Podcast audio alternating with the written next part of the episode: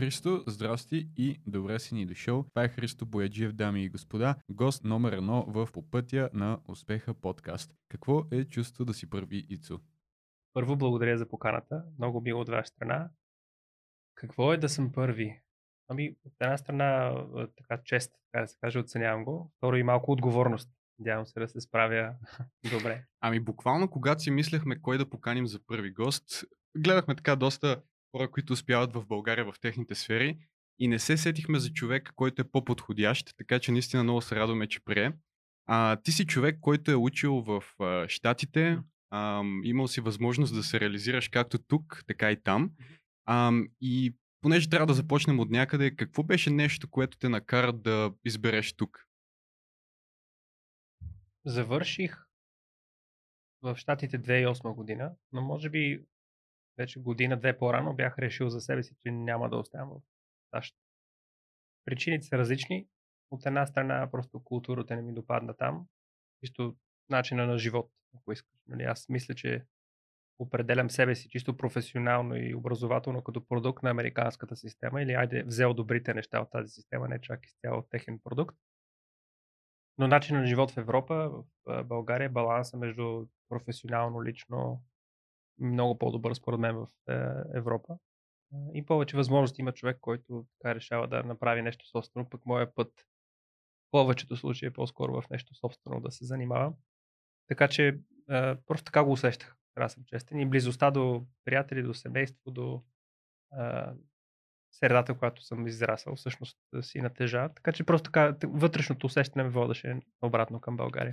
Супер, то аз също съм имал така възможността да уча и живея в а, Съединените щати. И точно това вътрешно усещане, което може би няма как да се опише, е нещо, което доста често те кара да осъзнаеш, че имаш нужда да се върнеш. Така че много добре знам за какво говориш и всъщност вероятно по-голямата част от българите, които са живели или са учили в чужбини и са върнали, знаят точно кое е това усещане, което те връща.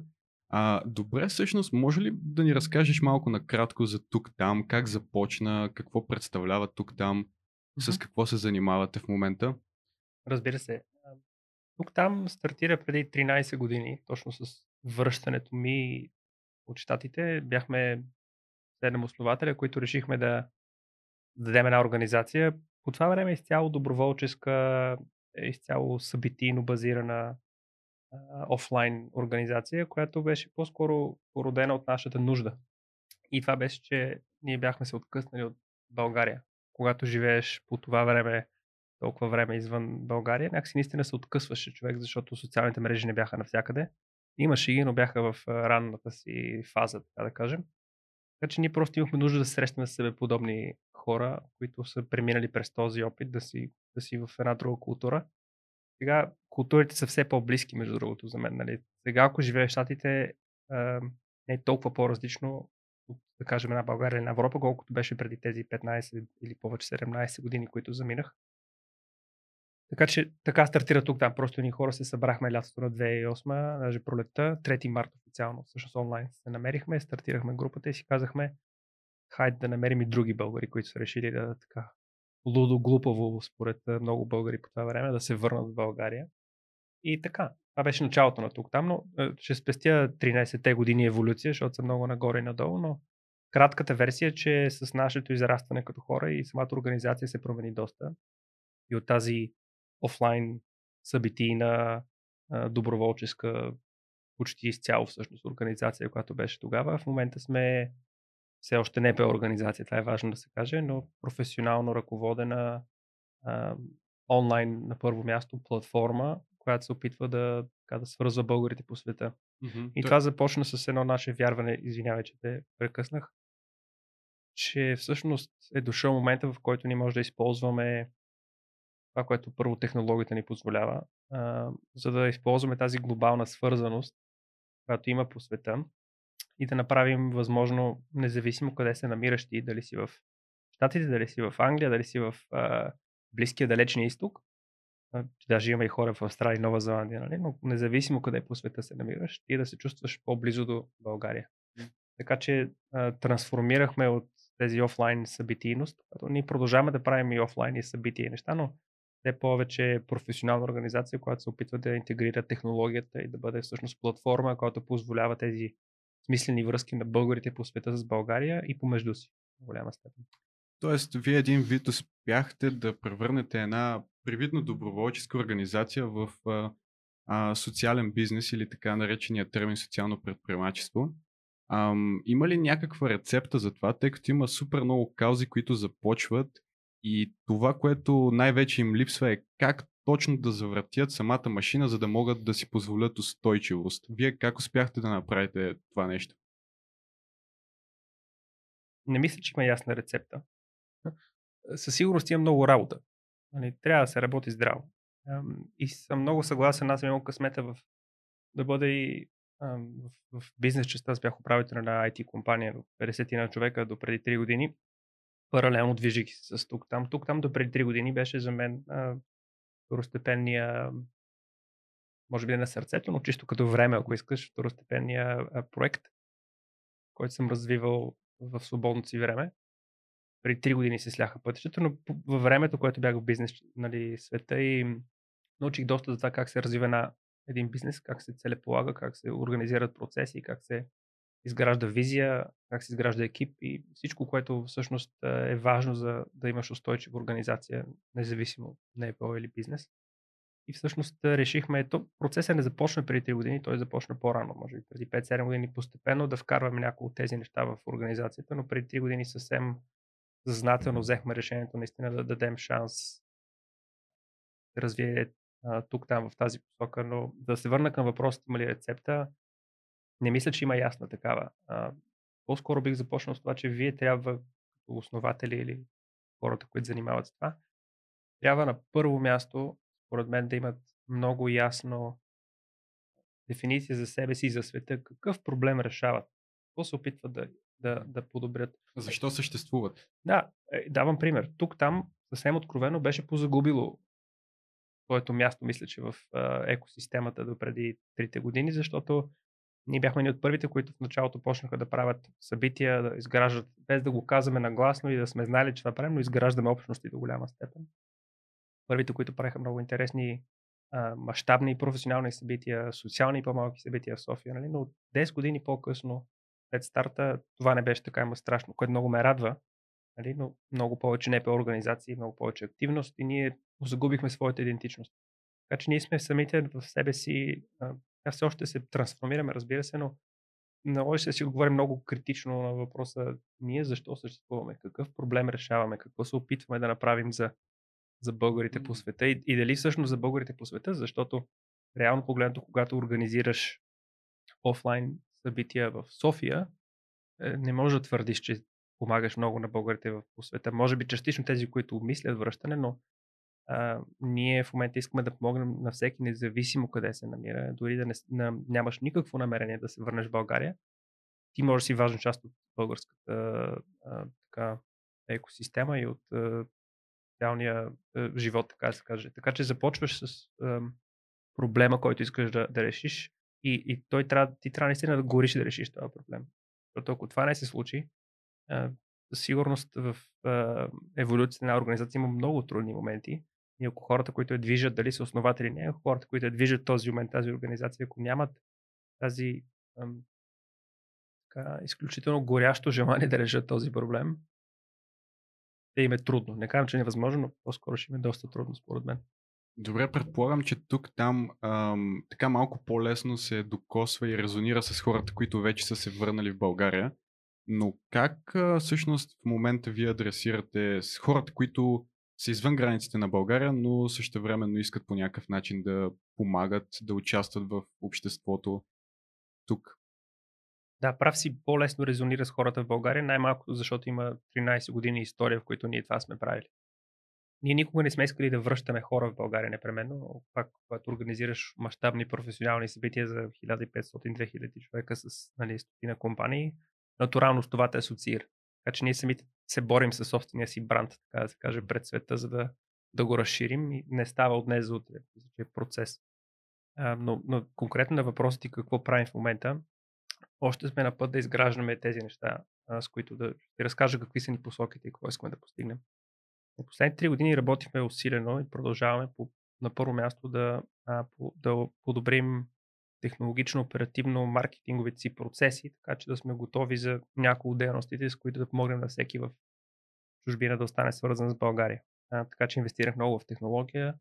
А, платформата ни, новата тук там BG, която хората виждате, е една интересна смесица от този ден един човек, който е за, за първ път беше видял, ми каза много интересно. Напомня ми на той е Harvard graduate, има Facebook още от първите дни, когато беше само за харвардски студенти, малко по-късно отвори за американски университети, преди да, нали, да излезе към света.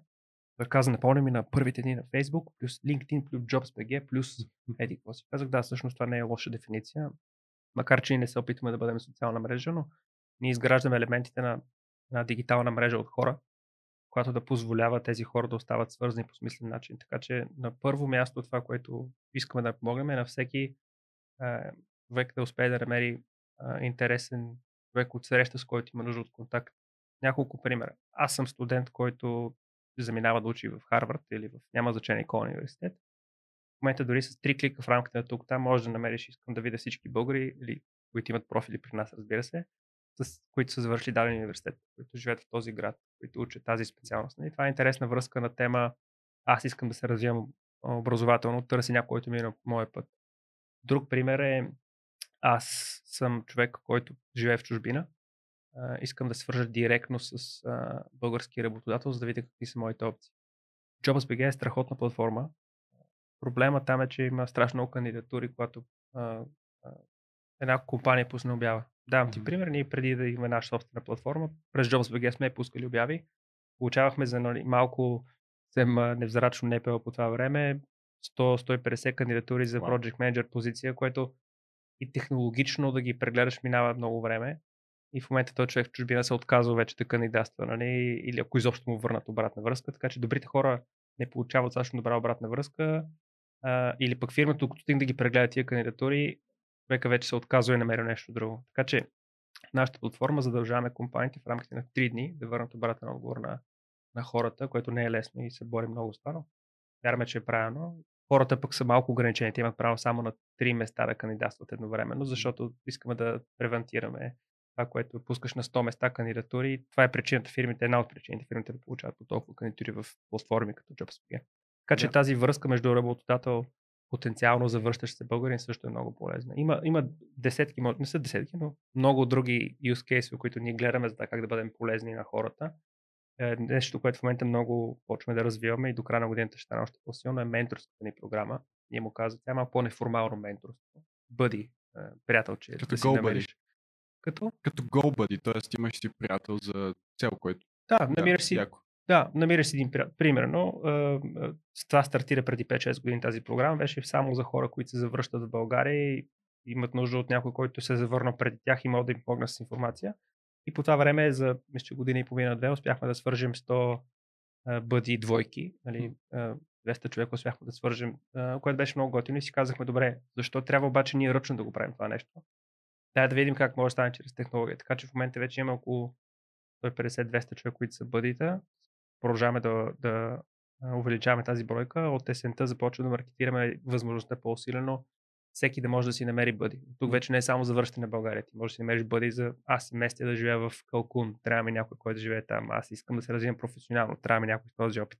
Така че, независимо къде по света се намираш, в твоето движение от тук до там и обратно, професионално и образователно, ти да намериш този смислен контакт за теб. А, така че това не е посоката. Нали? Да, отново ще кажа, а, и това е мрежа от хора, но не е целта да бъде мрежа тип какво съм ял за обяд или с кои приятели къде съм, е мрежа, в която ти намираш полезни, смислени контакти за теб. Защото както аз търся, ако един студент търси да намери човек, който му помогне, аз бидейки в обратната страна, искам да помогна някой след мен. В случая аз съм избрал да го правя чрез платформа, нали? но има хора, които имат нуждата с три клика, имам един час месеца mm-hmm. и ние задаваме просто добре в рамките на този един час, какво може да ти помогне от теб, за да помогнеш ти на някой надолу по, по веригата. И, и, и това е всъщност нашата работа до голяма степен. Не да всичко да минава през нашия екип, защото от 10 години всичко минаваше през центъра а, и за всяко малко нещо ни питаха, ме тук там трябва ми човек завършил медицина в Германия. Някоя медия идва ни казва, трябва ни човек завършил еди си. И всичко ни, ох, кой беше този човек сега, ни списъци се водеха, ни сложи неща. Ние искаме да потънем от тези процеси И да оставите общността да се развива. Точно така. Да, аз това, което забелязвам всъщност и в доста бизнеси, и в доста организации, а, в момента една успешна практика е точно изграждането на тая общност, която може да функционира и без хората, които в началото са успели да й помогнат. А, виждам го и в малки, и в средни, и в така доста по-големи организации, така че мисля, че това е една правилна насока и е супер добра практика. Вие как точно се грижите за вашата общност, освен че позволявате технологично тя да се случи на платформата тук-там? А, предполагам има и други неща, които са чисто свързани с а, човешкия, а, човешките ценности, които застават в екипа на тук-там. А, и просто каква е вашата, какъв е вашия апроч на английски, на български, не мога да сетя думата, а, към това нещо? Какъв е нашия подход? Подход, точно така. Добър въпрос. Ами, започна малко по-далеч аз имам тази тенденция, но в технологичния свят, който аз идвам принципно, нали, се казва, има една максима в някои от мрежите, така да кажем, move fast break things. Нали, действай бързо и чупи. Там трябва да се развиваш бързо. Аз не вярвам в тази максима. Първо, защото това обикновено идва в ущърп на крайния потребител. Второ, защото се допускат как да кажа, скъсяват се някои пътеки, които а, не са идеални. Та, тук там, първо, бидейки НПО публична, обществено полезна организация, не си позволява да, да рискува такива неща и да, да прави глупости. А, второ и не иска. Така че, връщайки се към това въпрос, как, какъв ни е подход, един от тези е, че ние сме доста внимателни, когато правим нещо ново, да сме сигурни, че, да кажем, данните на хората са доста сигурни и защитени. Мисля, че вече е ясно за всички. Facebook и повечето мрежи използват много жестоко нашите данни, за да правят милиарди на нашите гърбове. Там е, смея да твърдя, абсолютно безплатна мрежа, която не използва твоите данни без твоето позволение. Сега ти ако кандидатстваш за работа чрез нас, очевидно си даваш данните на компания, нали? но имам предвид, че ние не, не използваме, не агрегираме, не, не, не взимаме данните на човек за да можем да, да печелим от това нещо. Би било лесно, защото ние вече имаме 12 000 човека в платформата ам, и те се увеличават прогресивно, така че цяло смятам, че това ще се увеличи до още много бързо до края на годината, но не го правим. Така че нашия подход е от една страна по-внимателен, с смисъл за крайния потребител. Ние му казваме тук тамовец, нали, който е хората в мрежата.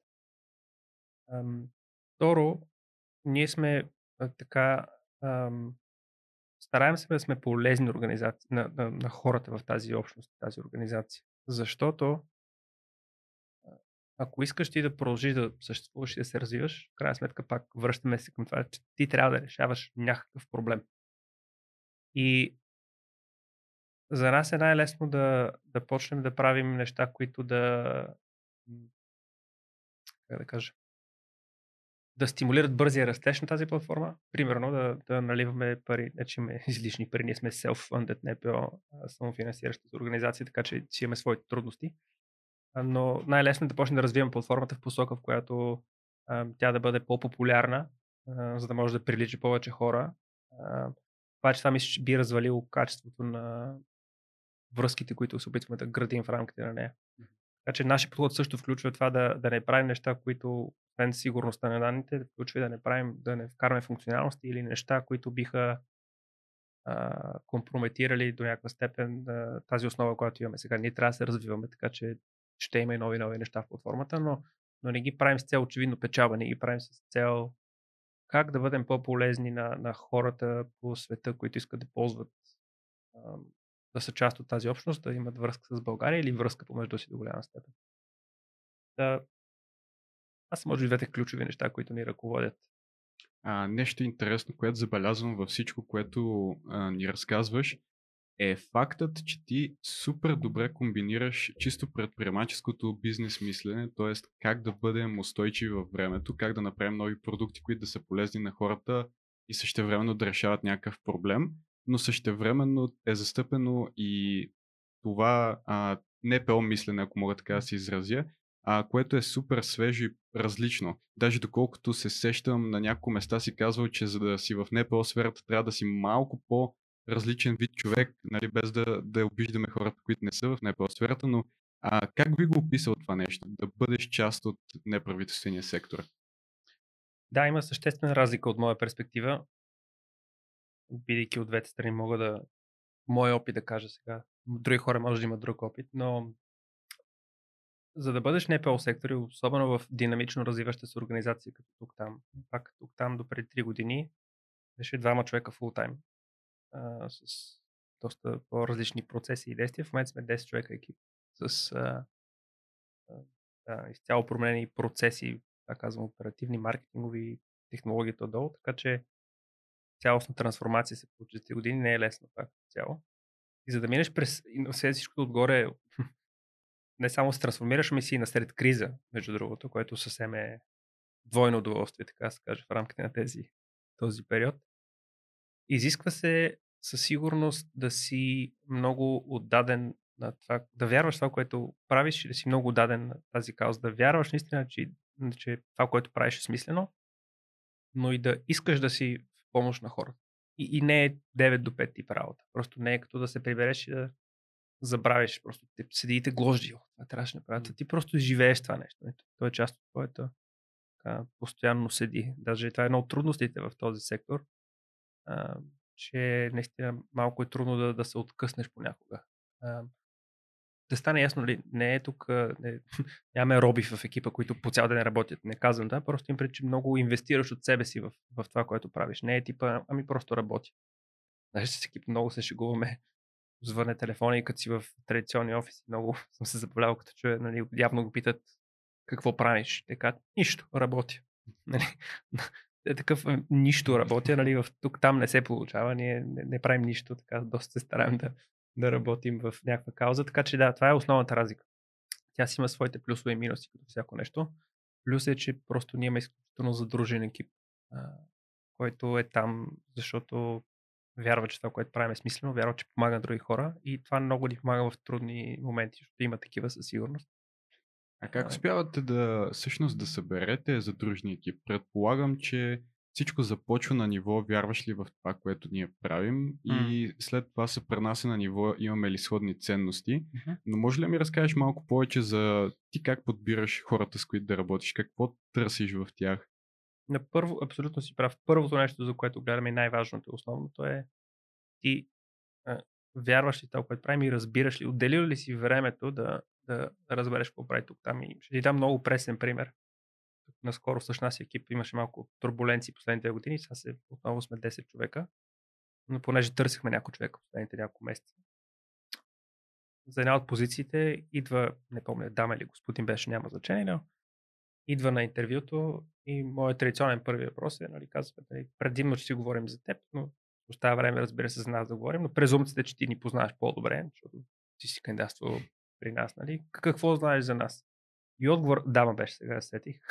Дамата тогава срещу мен каза, ами аз не прочетох, но може да ми разкажеш за позицията? Аз казах, буквално прекъснах, защото казах, благодаря ти, но мисля, че няма смисъл да, да продължаваме. Просто защото и ако не си си направила труда, независимо дали не е или не, нали, това е, може, всеки бизнес го очаква. Ти ако не разбираш защо си в тази организация или искаш да бъдеш по-точно, какъв е смисъл? Да, може би има шанс ти след време да, много да ти харесва това, което правим и да, да вярваш това нещо, но нямаме време. Има, има 10 други човека, които нямат търпение точно, защото много знаят добре какво правим ние, така че просто прекъснах интервюто и казах благодаря ти, няма смисъл.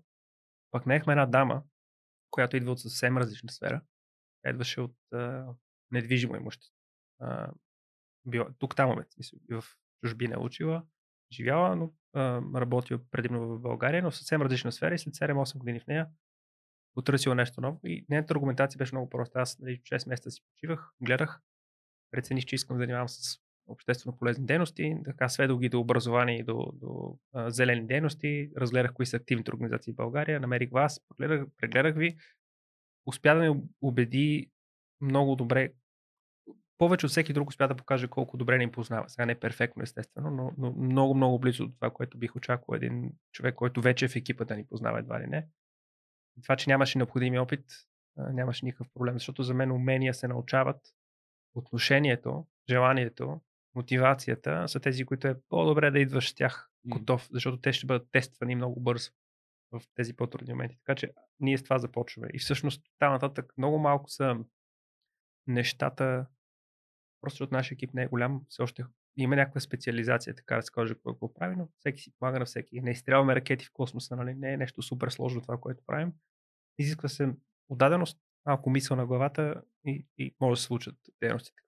Така че а, стига да имаш това желание, другите неща така се научават и няма някаква специфичност на този етап, когато търсим като умение непременно. Сега, ако някой има някакъв опит, супер, нали? няма, няма да откажем да има такъв опит, но, но искаме по-скоро надъхани хора. Това е най-важното. Супер. Ам, аз така малко поразучих тук там и доколкото разбрах, вие имате главно а, да ги наречеме три продукта, с които се занимавате. А, първото е кариерния кошер, така известното събитие.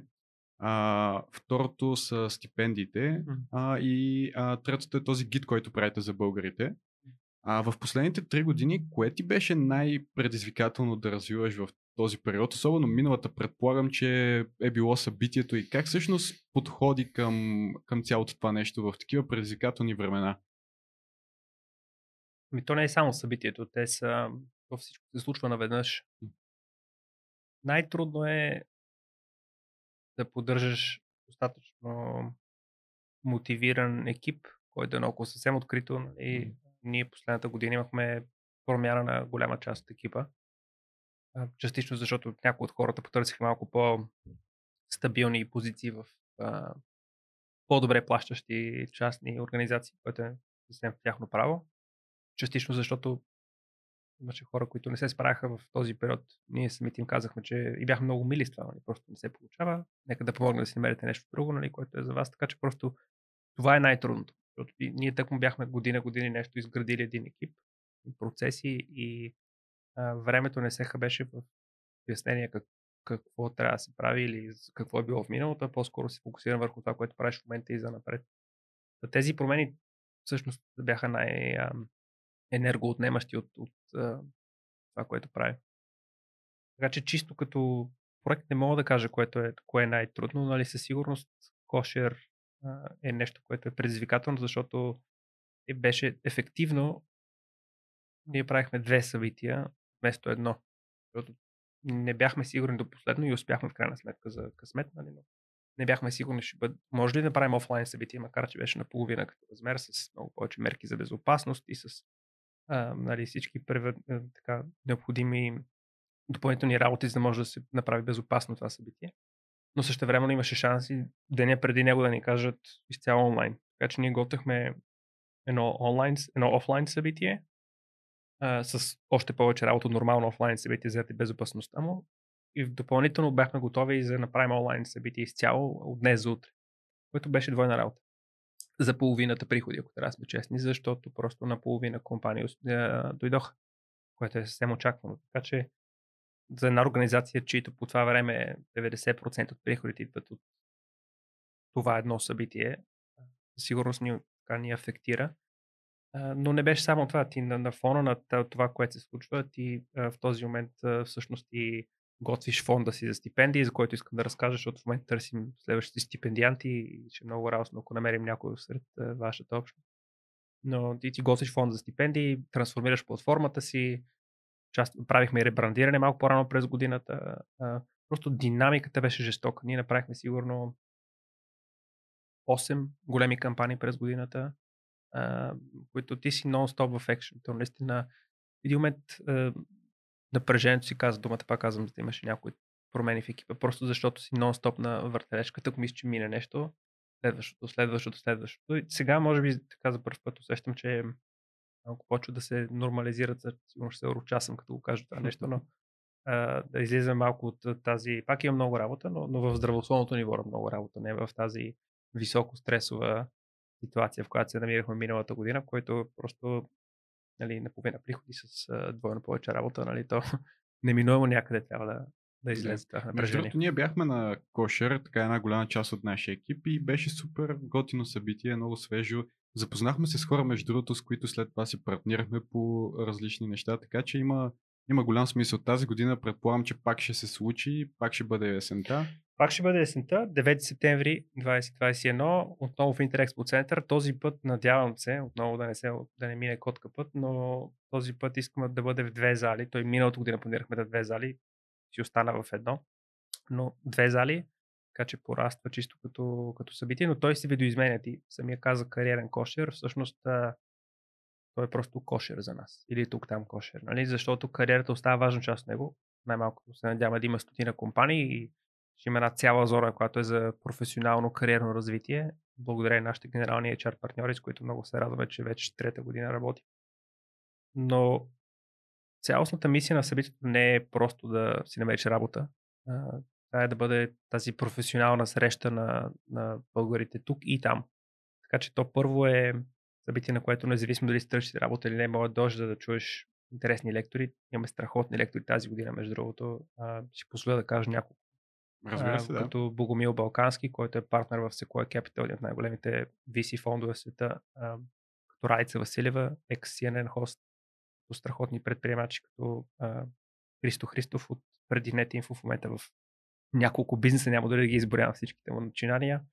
Ам, имаме хора като, даже си говорим с тези, няма да ги казвам, две-три много интересни имена скоро се надявам да, да успеем да обявим. Атанас Райков от Viber е при нас, Ива Гумнишка от Humans in the Loop, Елвин Гури, който е страхотен инвеститор, наистина страхотни лектори, така че ти може да си там без да търсиш работа. Това са интересни лектори за всеки, в, който е иска да се развива професионално за всеки, който иска да си намери просто контакти. Нали, има доста зони, тази две зали ни позволява да направим зони, в които да, да намериш интересни контакти, които много се радвам, както казваш, ще си намерили полезни неща, които са ти помогнали след това. Така че тя е среща за всеки, който иска да, да чуе нещо интересно, да се вдъхнови, да, да намери интересен, полезен контакт. И пак казвам, кариерата остава много важна част от това събитие, но не единствената. А, и все повече налагаме хора от чужбина се включват. Всъщност, половината ни, даже и повече лектори са от чужбина в момента.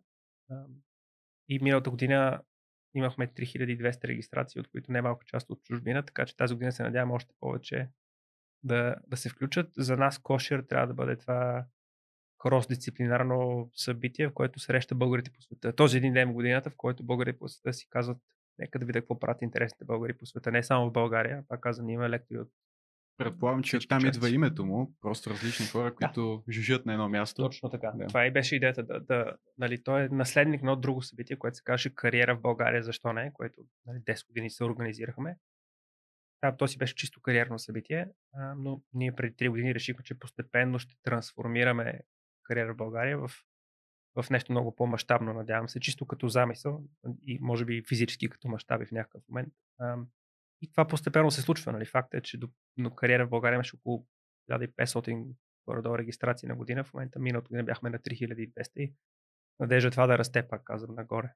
А, така че а, и това също беше предизвикателно за нас, защото на фона на, на пандемия ти се опитваш да, да обясниш на фирми, че бе, това събитие, те плащат за да на това събитие, така си изкараме приходите тук-там.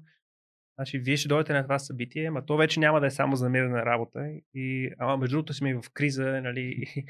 да, ще беше забавно със сигурност миналата, миналата година при нас.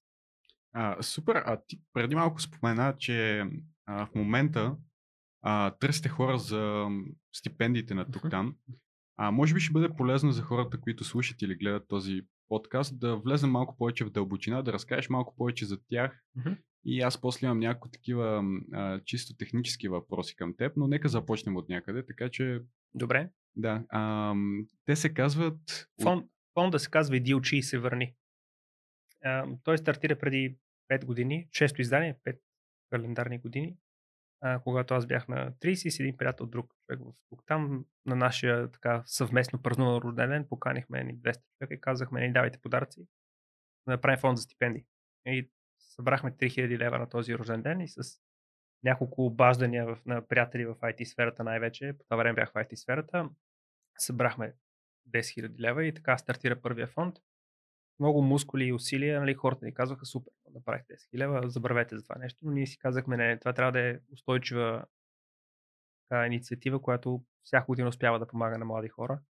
И това е целта на тук там, не само с информация, но и чрез финанси да може да помогне на, на част от хората. Така че ние 2-3 години подред а, с много усилия а, правихме фандрейзинг кампании през Kickstarter, нали, тип кампании, които да финансираме и така постепенно от 10 000 станаха 20, 30, нали, тази година 45 000 лева общия фонд. Много ме радва, но, но още повече ме радва, че е устойчив, по-устойчива инициатива, отколкото беше началото, защото тогава всяка година търсихме много пари. А в момента има една такава членска програма, която се радвам да разкажа после. Членовете в тук там са хора, които ни помагат с малки финанси. 10 лева на месец, 20 лева. Има хора, които и по 200 лева на месец дават, но 10 лева е старта на месец. И ние отделяме 25% от всеки приход от членове за стипендии. Другите отиват за развитие на платформа, за развиване на менторски програми и за другите неща, които правим. Но 25% директно влизат и излизат, така да се каже, за стипендии. И в момента ние от тези 350 членове, които имаме, две от стипендиите от тази година идват директно членове. А, така че ако продължим да се развиваме с тези темпове, които очакваме, че се развиваме от като членове, до година-две се надявам всъщност да а, инвестираме не 40 хиляди лева, 40-50 са тази година, 80-100 хиляди лева е таргета на година и, и още повече нагоре, но в обозримото бъдеще е това. Като ние включваме и бизнеса вече, това, което е различно, има и две корпоративни стипендии. За тази година, да се върнем към сегашното издание, има 45 000 лева фонд за момента, които а, ще бъдат инвестирани. Колко човека ще ги получат? Ами, зависи като цяло с обявени за 4 човека. А, цяло има гъвкавост. Там може да станат и 5, спрямо това нуждите на хората. Ние като цяло не а, преценяваме, стигат 10 на финалистите. Три кръга. Нека започнем с това, че първо, първия кръг е с CV и мотивационно писмо, сравнително лесно. Пращаш CV-то, пращаш 500 думи мотивационно писмо, на, на сайта ни си ги пише много ясно тези неща. Тук там BG slash fund. Така че може да го намерят вашите слушатели. Попълваш тези неща от миналата година стотина кандидатури. От тези стотина човека ние стигаме до втори кръг, където 30 попадат. Тези 30 човека записват една кратка двуминутна визитка, не точно визитка, но видео, в което обясняват как си представят тяхното бъдеще в чужбина, в България, след престоем в чужбина. И на база на това видео вече каним 10 човека и другите неща, разбира се, то е съвкупна оценка, но така каним 10 финалисти. И вече спрямо 10 финалисти тогава преценяваме как да разпределим фонда, а, който, който имаме да инвестираме тази година. Като се казва и че и се върне точно защото хората се задължават, че се върнат поне за една година в България, след като завършат. Нека да завършат, имат право на 6 месеца да, да жуват, да пътуват, нали, да, да правят нещо. Там след това трябва да, да, да, да се върнат, да се реализират. Целта е да има, ние така определяме себе си като brain gain организация, така че да има малко brain gain от uh, страхотен опит след тази една година, вече след като прекарат България, не, не сме, ние продължаваме, те да са част от нашата стипендиантска общност и да, да са част от това, което правим, но не е необходимо да бъдат непременно в България, но по-скоро хората остават. Забелязваме до момента. Окей, okay, ти каза три кръга. Първият е CV мотивационно. И аз така малко ще влезна в ролята, тъй като и ние организираме една програма за ученици. Тя е много далечна от това нещо, но обикновено това, което се случва всяка година, и ми звънят а, учителки и ме питат, добре, какво е нещо, което гледате най-много, какво е нещо, което ще помогне на моите ученици а, да се справят добре а, в кандидатурата. Така че аз сега ще искам да те питам, а, какво е нещо, което вие цените в един кандидат? И всъщност, а, така ако може да ни дадеш тази информация, разбира се, а как решавате дори кои да допуснете на втори кръг? Ами, просто ще кажа, че ние имаме може би 15 индивидуални критерия, които гледаме в рамките на трите кръга. Първо. Второ, ние имаме доста а, така голямо жури, всеки един кръг. Общо, мисля, че журито тази година са 20 някои човека.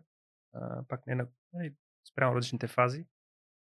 Така че а, сме доста внимателни и селективни в а, кои са хората. Трудно е някой да успее да заблуди толкова много хора. Толкова да. много хора по толкова различни критерии.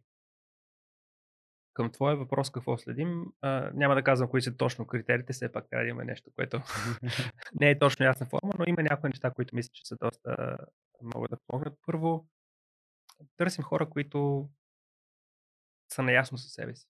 Нали, тези, този етап от а, развитието на фонда са магистърски а, стипендии за хора, които вече имат бакалавърска степен. Правили сме между тези а, 6 години, 5 години, 6 издания имаме 22 стипендианти, двама с бакалавърска степен, тествали сме, някакъв момент бихме искали да, това е малко скоба, нали, но бихме искали да се върнем към бакалавърски стипендии.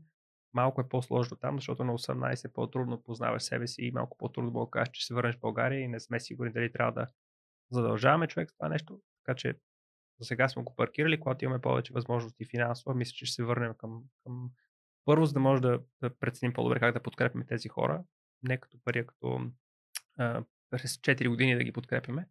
А, но да, това е моята скоба относно бакалавърски степени. Така че това, което търсим за магистрите, хора, които познават себе си. Нали, не непременно, че трябва да учиш това, което си учил бакалавър или това, което си работи, това, което отиваш в магистратура, но ти трябва да ни убедиш, че знаеш защо точно това нещо искаш да учиш. А, не е тип, ами, е да учи. Нали, това е супер, аз адмирирам всеки, който иска да учи да се развива, това е добре, но трябва да имаш ясна аргументация. Тоест, ако правилно те разбирам, самия човек си харесва университета, той си кандидатства, а вие просто го подкрепяте. Точно така. Okay. Да, да. За нас сега зависи кои стипендии. Тези, които са специализираните с партньорство с компании, те са профилирани в някакви сектори. Тази година имаме две. Едното е IT стипендия, общо казвам, технологична стипендия, а другата е по-скоро устойчива, sustainable сектора. Той е много широко понятие, но пак на нашия сайт си има тази пълната информация. Тези са малко по-дефинирани къде да кандидатстваш, не като университет, просто като видове специалност. Къде няма значение за нас.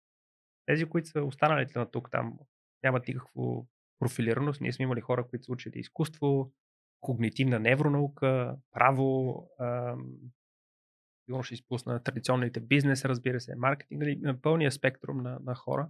Така че за нас няма значение. Пак казвам, важното е как да знае защо го прави.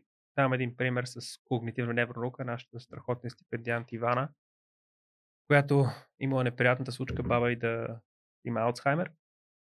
И тя е подтиквана от желанието си да се грижи за хора с това стане по-точно да работи за ранна превенция на Алцхаймер.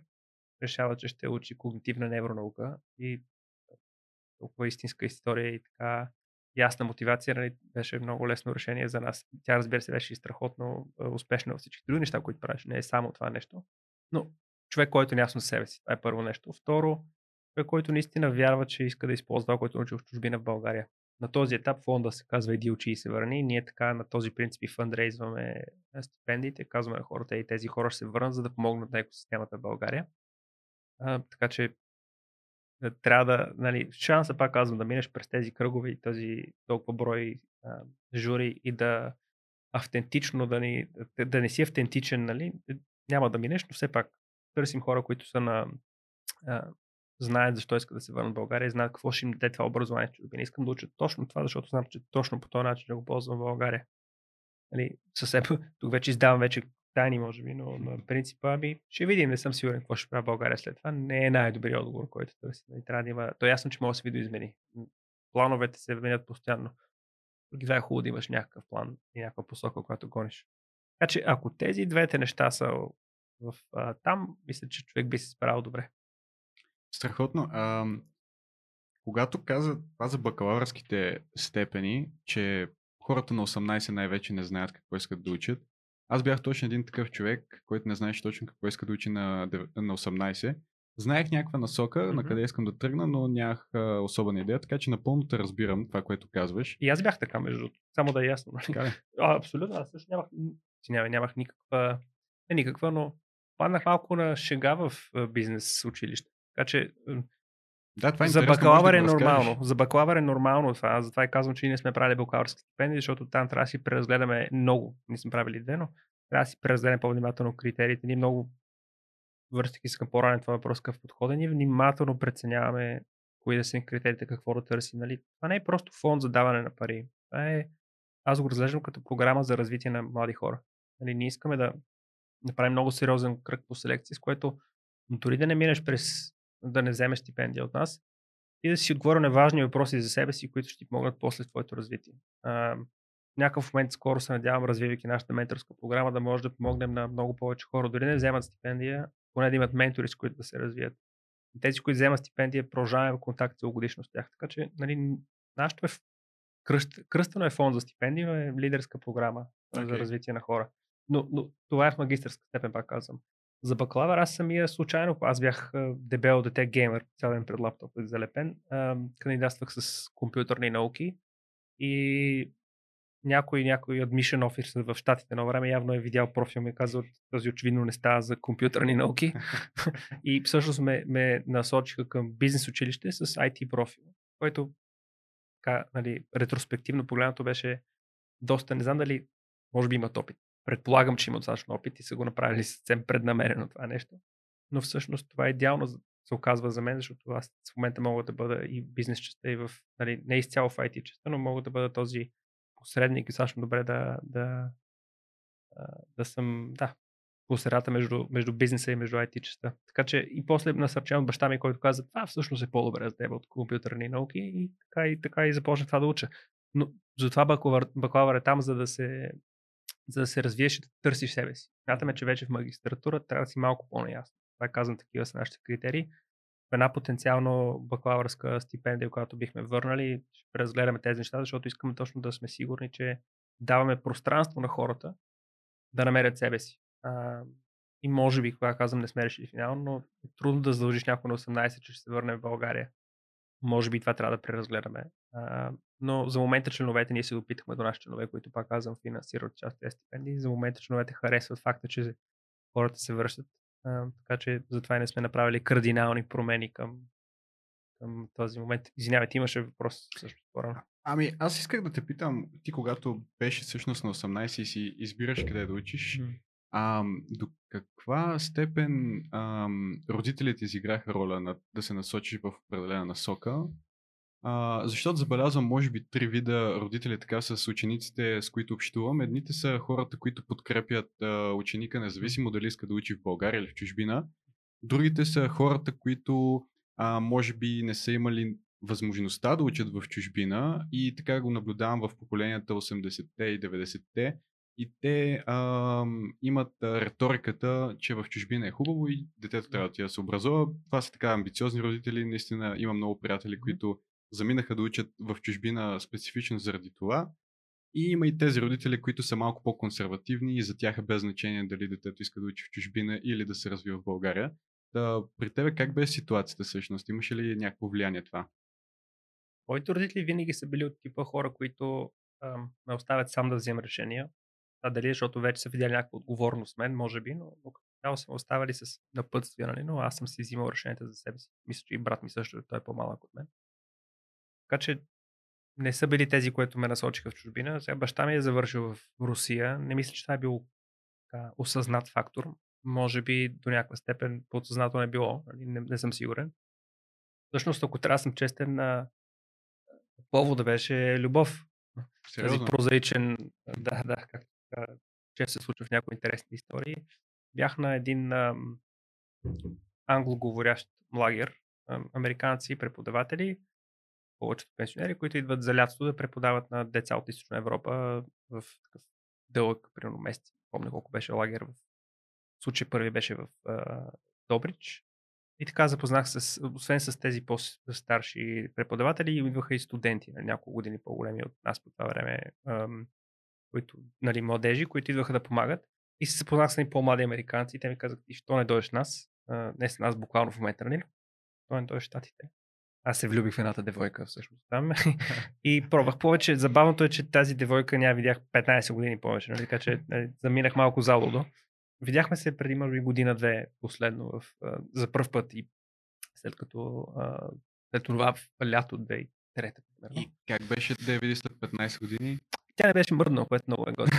да, да. Тя е изключително готин човек всъщност, но да, тя е предприемчив човек. Също се оказах много сходни. Поддържаме връзка бегано, но пак в сходни сфери, IT, предприемачество, нали, аз по-скоро в НПО сектора в момента, но по това време, когато се видяхме, още бях в IT сектора, така че удобни траектории, макар че тя съвсем разбира се в друго, тя живее в Силициевата долина, има много успешни бизнеси и така.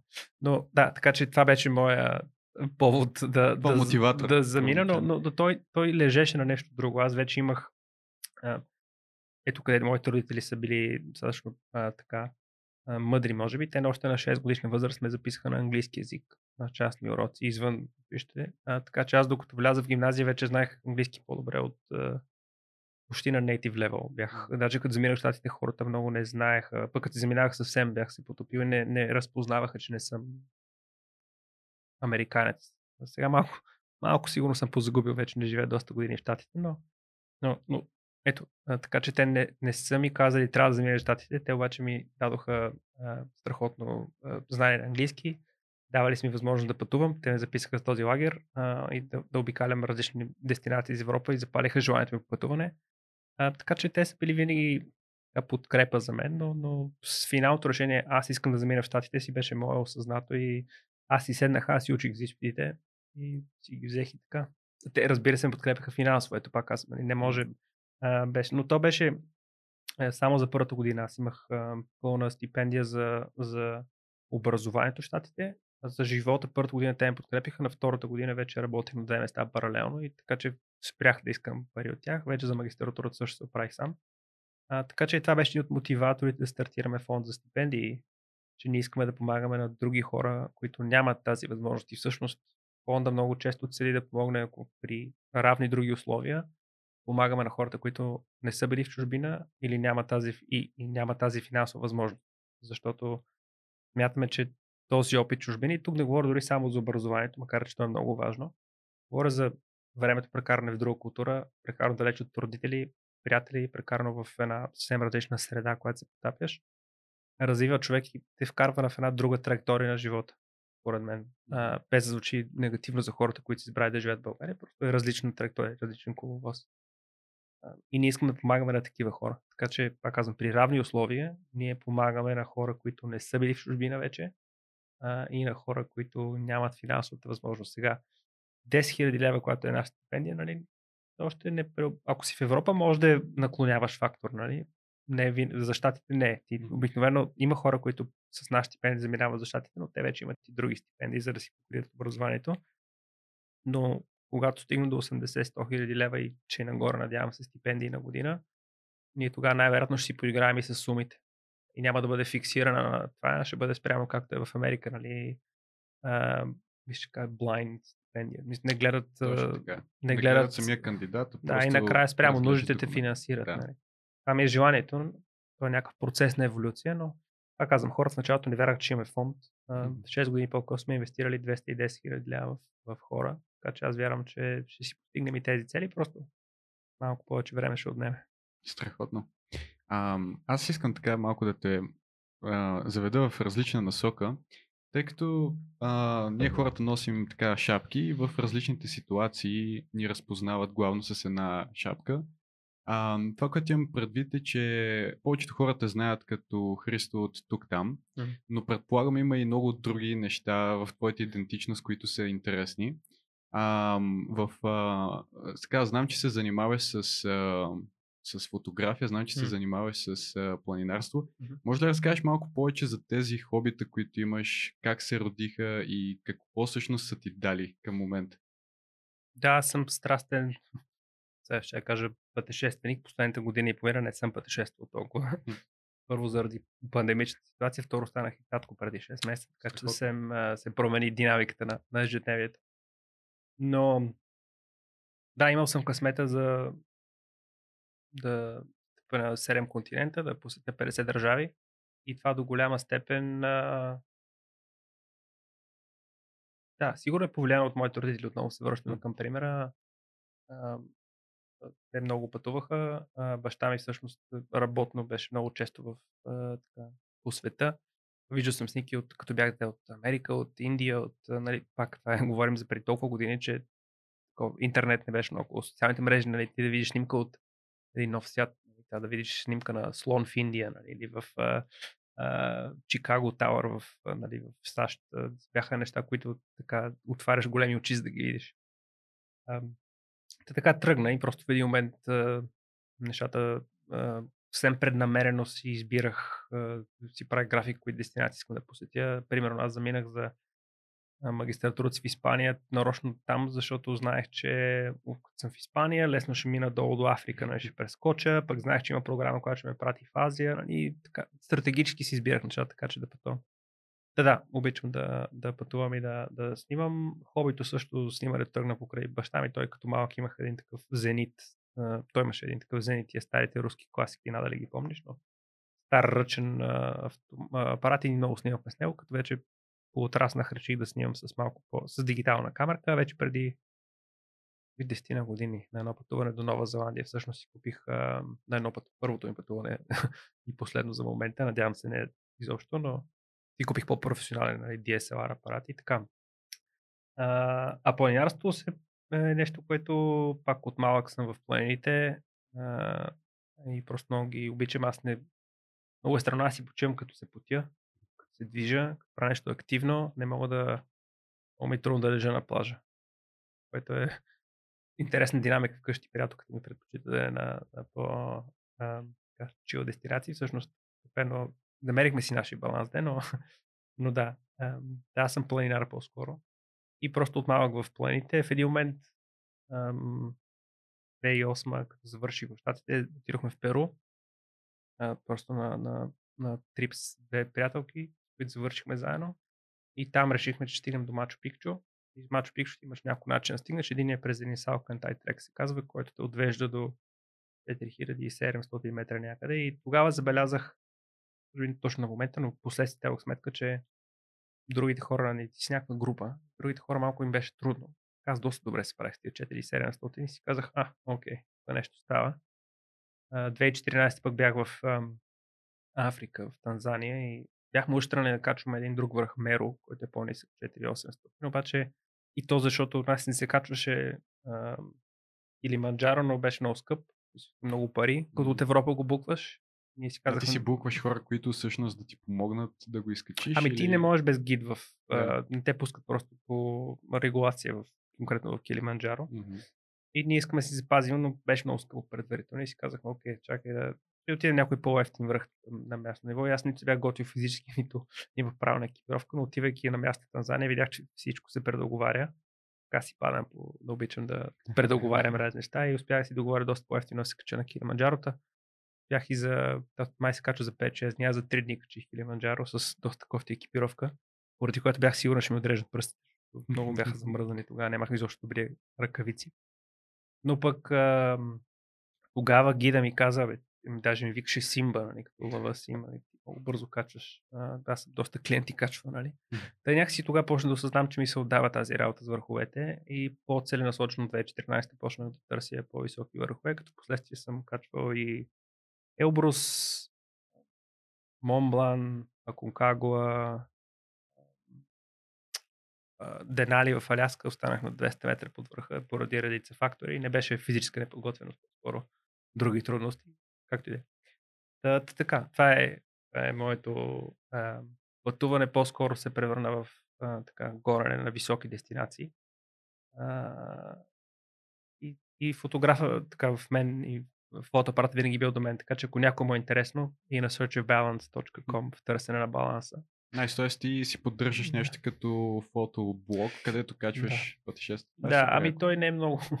Наши ни не пътувам толкова, както казах, така че може би с само по два поста на, на година. При миналата година бях в Комевине, правих така, че от Комевине има снимки, не съм пътувал толкова, но, но се стара... има много минали пътувания. Човек, който иска да, да, да влезе, може да го направи. Пък какво ми е дал, планината много е дала, между другото защото значи, най-силният тест за мотивация на човек, който аз съм намерил, е да спиш на 6000 метра, да е минус 2.30 навън, да духа зверски вятър и да си в топлия си, да, топъл, не, нали, не е като вкъщи, не, нали, но сравнително топъл чувал и да знаеш, трябва да излезеш, да се приготвиш един час на зверски и после 20 часа да бъхтиш нагоре 1500 плюс метра, нали, за да се качиш до върха и да следеш Значи, ако успееш психически да се изкараш от чувала, железна психика. Wow. така че, това ми е дало на мен, нали, това да, да, да си систематичен в подготовката, да планираш умело, да си адаптивен в различни ситуации, да си много, да знаеш кога да а, пребориш вътрешния глас, който ти казва защо. Това много пъти ми се случва. Седиш, бъхтеш крака на 6 месеца. Защо по дяволите? Защо съм аз? Какво ме кара? Да превъзмогнеш себе си. Или, или моменти, когато казвам, да, нали, имаше обективни причини, имаше много жестока буря, нали, духаше много зверски вятъри, да си кажеш. Може би е окей okay да се върна, така че те са умения, които да ти кажа съм, а, съм взел и които сега не съм бил скоро в планината, но така, все още изпомням като се върнеш такъв връх и всичко ти се струва много лесно в долината. А, Нещо, което съм забелязал. Така като обща черта между хората и мои приятели, нали, които се занимават с планинарство, е това, че те имат едно такова малко по-дзен спокойствие, ако мога да го нарека, и щом се върнат от планината, някакси разбират, че проблемите, които срещат всеки ден, са малко по-незначителни от голямата картина. А, и в твоя говор аз го усещам някакво такова дзен спокойствие просто, така че вероятно това също е нещо, което планината ти е дала. Определено. Пак не съм ходил последно време, но то си те държи. Вече достатъчно брой плани съм качвал. Аз не съм, нали, да не заблуждавам аудиторията, не съм напълно цен. Всеки излиза извън. Всеки има какво да подобрява. Аз търси начин да съм по-балансиран и спокоен, не само в подкаст ситуации, в медийни изяви, в които се чувствам комфортно, но и в някои по-динамични ежедневни ситуации, но да кажем, че има подобрение, със сигурност планета е дала голяма част от това нещо. Супер. А, също така имам и голяма част приятели, които се занимават с фотография и те mm. обичат да снимат нещо конкретно. Някои обичат да снимат повече портрети, други обичат да снимат повече пейзажи. А, така като те слушам и всички места, на които си бил, предполагам, че ти си от хората, които обичат да снимат повече пейзажи, да показват природата. А, и има ли някакво обяснение за това? А, какво ти харесва в това да показваш пейзажи и като цяло да документираш а, пътешествията си? Ами то е, от една страна е много себично. Аз имам, може би защото сме прокалнати с много преживявания и всичко информация на деца вика в ръцете ти на един-два клика разстояние, но понякога забравям разни неща. Даже се улавям, че сами аз съм забрал някои от своите детайлите на своите пътувания, не самите пътувания. А, така че частично правя блога и заради себе си. Вече дете имам, така че може би деца, внуци, някои, нали, да знаят Дедо и Мицо едно време какво е правил, когато е бил млад, да знаят, че не всички, не съм бил стари с бръчки и с побелява коса. Та си го прави заради себе си със сигурност. А, но а, през годините съм получавал и много комплименти от, а, не като комплименти, коментари от сорта на благодарение на теб се, нали, искам да аз да отида. Нали, аз го приемам като комплимент, защото съм успял без непременно да целя, но да покажа на хората, че е, излез малко от комфортната си зона. Всъщност това е най- интересното нещо. Човек да излезе от комфортната си зона. Аз ще видим пример за това нещо. 2013, може би не помня. Знаеш добре, че зимата в София е доста мъгляво на моменти. Имаше един такъв един период, в който в 5 дни не бяхме виждали слънцето. Беше много зле тогава. И ми писна, качих се с колата до копитото. Посред нощта беше, примерно полунощ. Зверска зима, нали, студено. И направих няколко снимки, то бяха памукови облази на София, ти направиш long exposure shot, той изглежда точно като цветен памук, нали, така отдолу.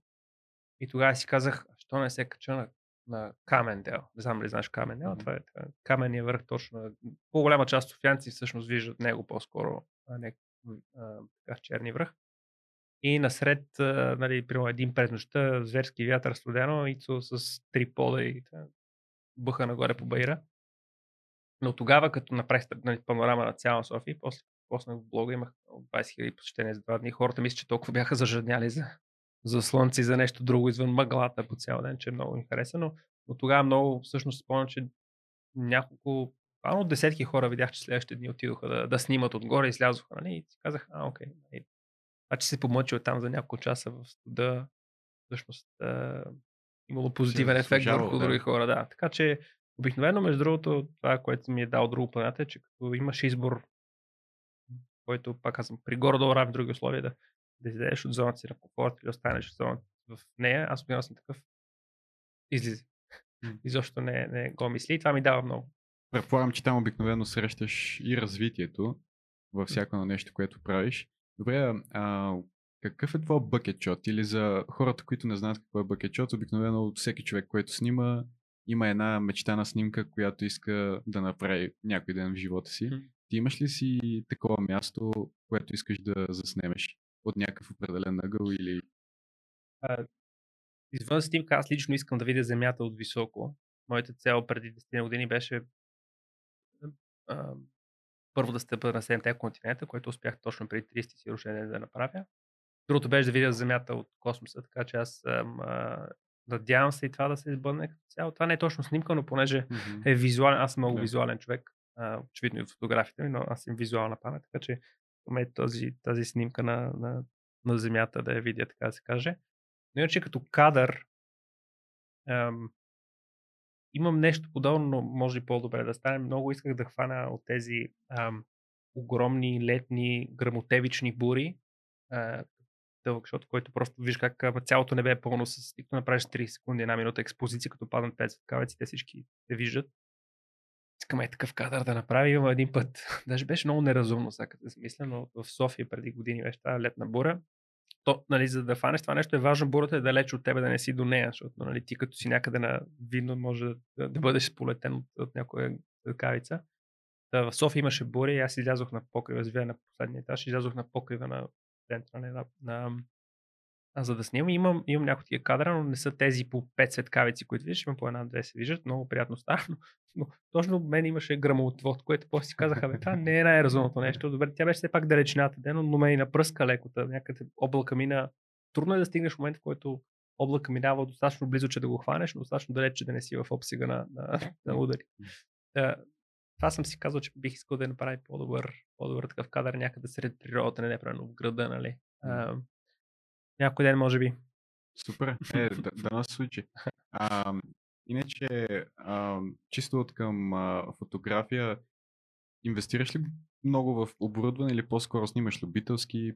Вече не, ти кажа, ем, не съм сменил от би, 4-5 години нищо в, е, в оборудването. То в един момент, нали, то не е най-доброто, но прилично. Мгм. То, както обичат се шегуват хората, зад апаратното устройство е по-важно, нали, как да, да го използваш. Така че аз не целя да е перфектния кадър с тук да няма никакъв винетинг или това е окей. нали, Важното е емоциите. По-скоро пак казвам, аз до някъде го прави заради себе си, защото има, бидейки проблемите на първия свят, нали, пренаситен на моменти с пътуване и с хубави емоции, които имал, някои от нещата избледняват. И аз като видя кадъра, не ми е, не ми е необходимо да е с най- най-добрата техника. Важно е да си спомня, че аз съм го преживял, така да се каже.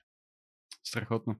А, в един от подкастите, който слушах наскоро с а, тебе, всъщност а, свърхчовека с Георги Ненов, а, ти каза, че а, работи здраво, за да живееш живота, който искаш, който имаш в момента.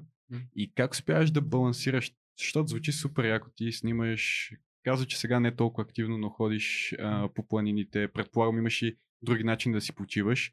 Как успяваш да балансираш а, многото работа с а, това да отделяш време за нещата, които ти харесват да правиш и да си почиваш с тях? И Откакто съм родител е малко по-сложно.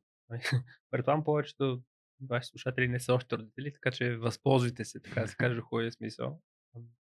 Аз съм доста религиозен спрямо календара си. Даже до него, в което приятелката, ми сме имали малко коментари, че нали, нещо, нещо общо, което трябва да правим, съм забравил и съм такъв. Поне в календара просто не се е случило, което е мой проблем. Е извинение, нали? но, но имам 6-7 календара и ако наистина не е в календара, не се случва. Така че аз си слагам спорта в календара, план си, естествено, работни ангажименти и всичко, което е важно за мен да се случи, се случва. И се старая във времето, което съм си отделил с даденото нещо. Другите неща, нали, не, не ги правя. Така че, примерно, аз съм си спрял всякакви нотификации на телефон, имейл, може би без извън обаждания и нали, една мрежа, с която си пишем с приятелката ми, нали, като цяло, но всичко друго в общини е спряно. Така че, когато правя нещо, гледам да съм се отдал на 100% от него, за да се възползвам. А, така че спорта е едно от нещата, които пак сега намаляха последните 6 месеца, откакто съм татко, но продължавам да се старая по няколко пъти седмица да спортувам, най-малко защото искам да ако изкочи друга възможност или време за някой враг, да мога бързо да вляза отново в ритъм, да не почвам от по-ниска позиция, така се каже. Така че това е първото нещо.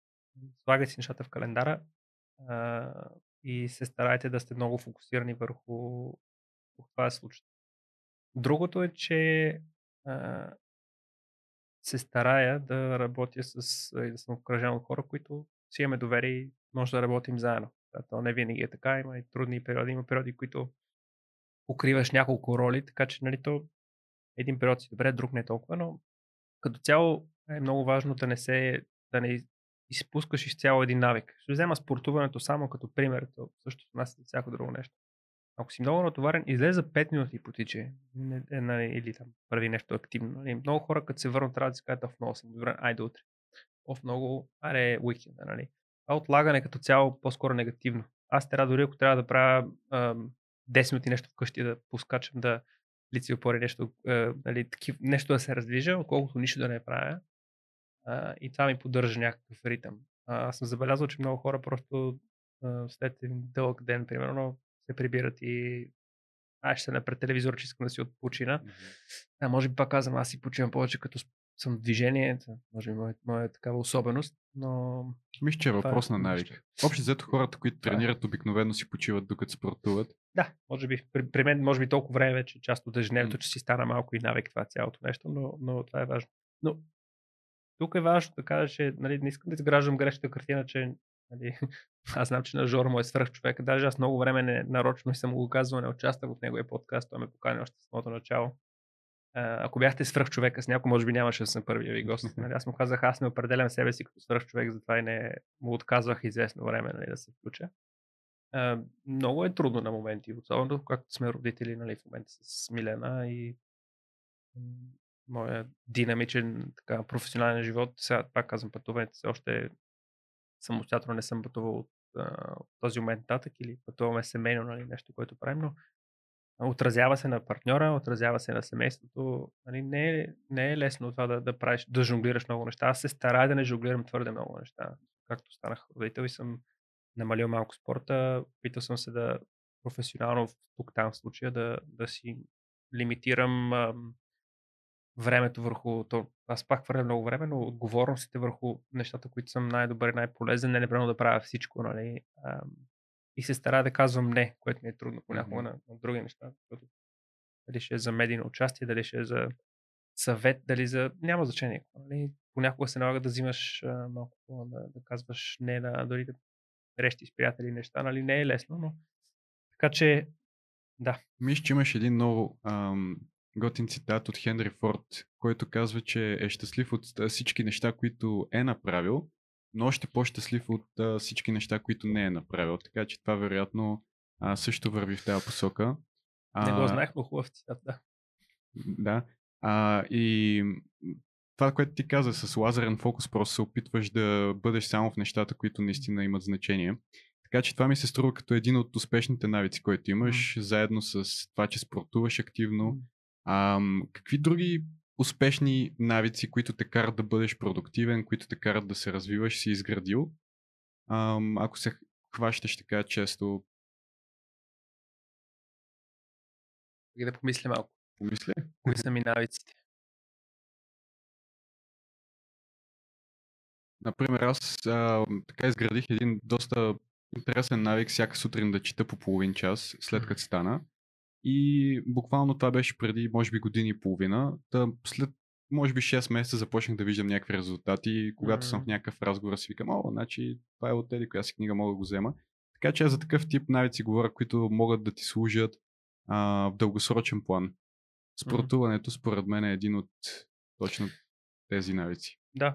И, е, честно ти кажа, моята в кавички тайна е основно в а, спорта и колко са върху това, което правя в дания момент. Нали, това, което казах за спирани нотификации, mm. да не се разсейвам. е доста ключово, между другото. Хората го подценяват на моменти, как се пресягаш телефон, а между много е забавно телефон, като е на маса, но намираш начин да погледнеш към него. Моят телефон като цяло не стои на маса. Стара се, като съм вкъщи, да е някъде вече страни. Mm. това са двата основни. Като се замисля така, а, съм се накарвал през годините, примерно, аз съм упорит човек. И преди години си казах, че трябва да ям кисело мляко. И това може да всяка една полезна храна. Ако искаш и първите 2-3 месеца беше голяма мъка, как така кисело мляко. В момента ям по две кофички на ден, просто защото си казах, казах си, че това трябва да се случи. И пак то може да почне с малко. Яш три лъжици ден, после 5, кофичка 2. Нали, ам, важно е човек да си гради навици, да си ги разбива по... Той има цяла една много интересна книга, Atomic Habit се казва. А, може би си е чел или чувал помня дали съм чел, но знам на теория основните принципи, които трябва да помислиш. Препоръчвам на хората около теб да, и слушателите да, да, да си я намерят. Там принципите пак няма да мога да ги цитирам дословно, но една от идеите е следната, че ти трябва да намериш начин, нещо, което вече така или иначе правиш, да, да го използваш като тригър, знам как е на български, да, да ти е стимул да направиш лесно нещо, което вече е полезното нещо. Примерно, той каза, ако не, мисля, че пример беше, ако мога да тичаш, излез първи път само, само с обувките за тичане, завърши си ги, излез до, отпред, направи едно кръгче около блока и се върни. Нали? И следващия път. И постепенно си изгради навик. Нали? Почни с малкото нещо, което си изграждаш. Това е доста полезен начин човек да си изгради навик. Примерно нещо, което съм успял да, да е изцяло. Аз, понеже нямам телевизор, не, не гледам такива неща и не се разсейвам. Не гледам и бях, си, бях много време гледах много шоута. Не, преди Netflix, но такъв тип Netflix шоута, с сериали. И преди години си казах, аз не трябва да си във времето това нещо. И от тогава съм щастлив да кажа, че не съм почнал нито един нов сериал mm. да гледам. Кой Сега беше последния, който изгледа?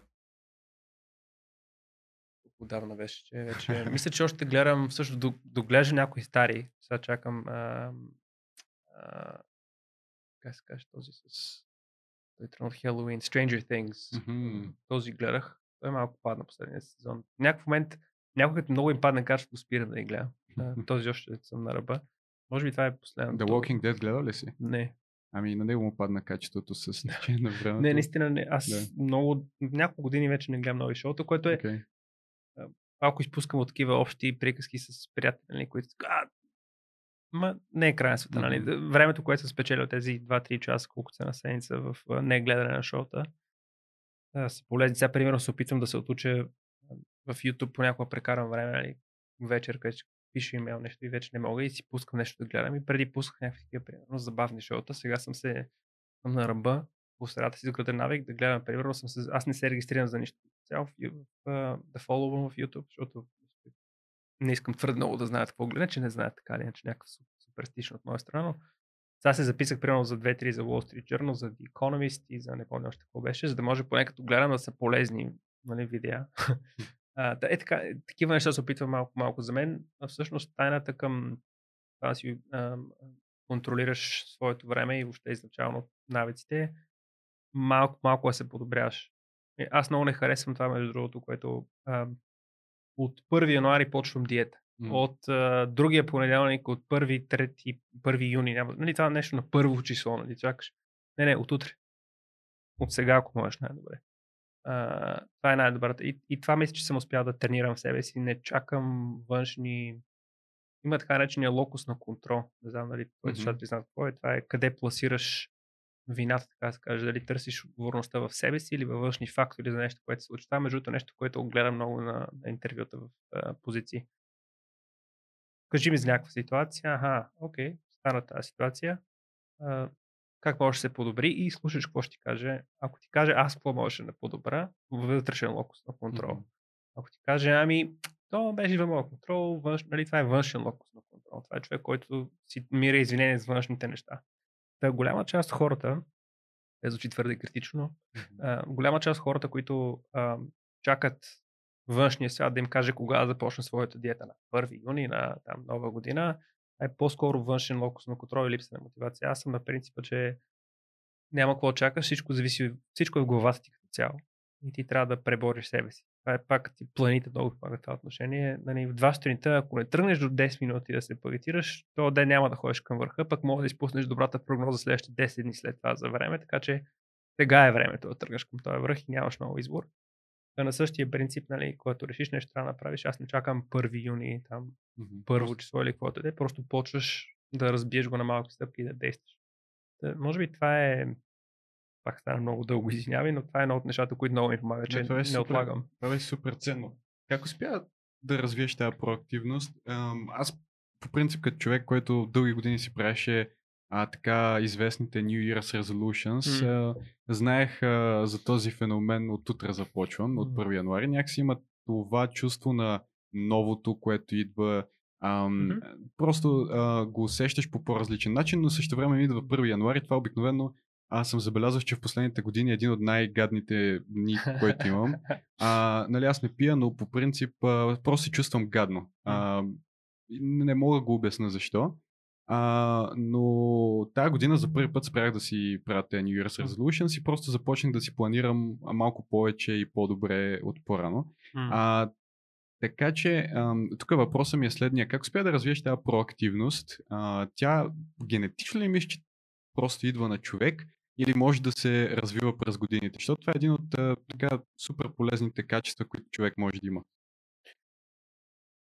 Само за секунда ще се върна към нещо по-рано, към понеже това, което каза ми припомни. Аз не заклемявам това хората да, да си слагат resolutions mm-hmm. а, и цели. Аз смятам, че аз съм човек, който цели полага. Както казах, още преди 10 години си казах, трябва да стъпа на 7 континента, трябва да, да съм да видя Земята от космоса или whatever професионални цели имаме. Така че нали, ние имаме, примерно тук, там имаме 10 годишна, 3 годишни, годишни, месечни, седмични. Много вярвам в целите.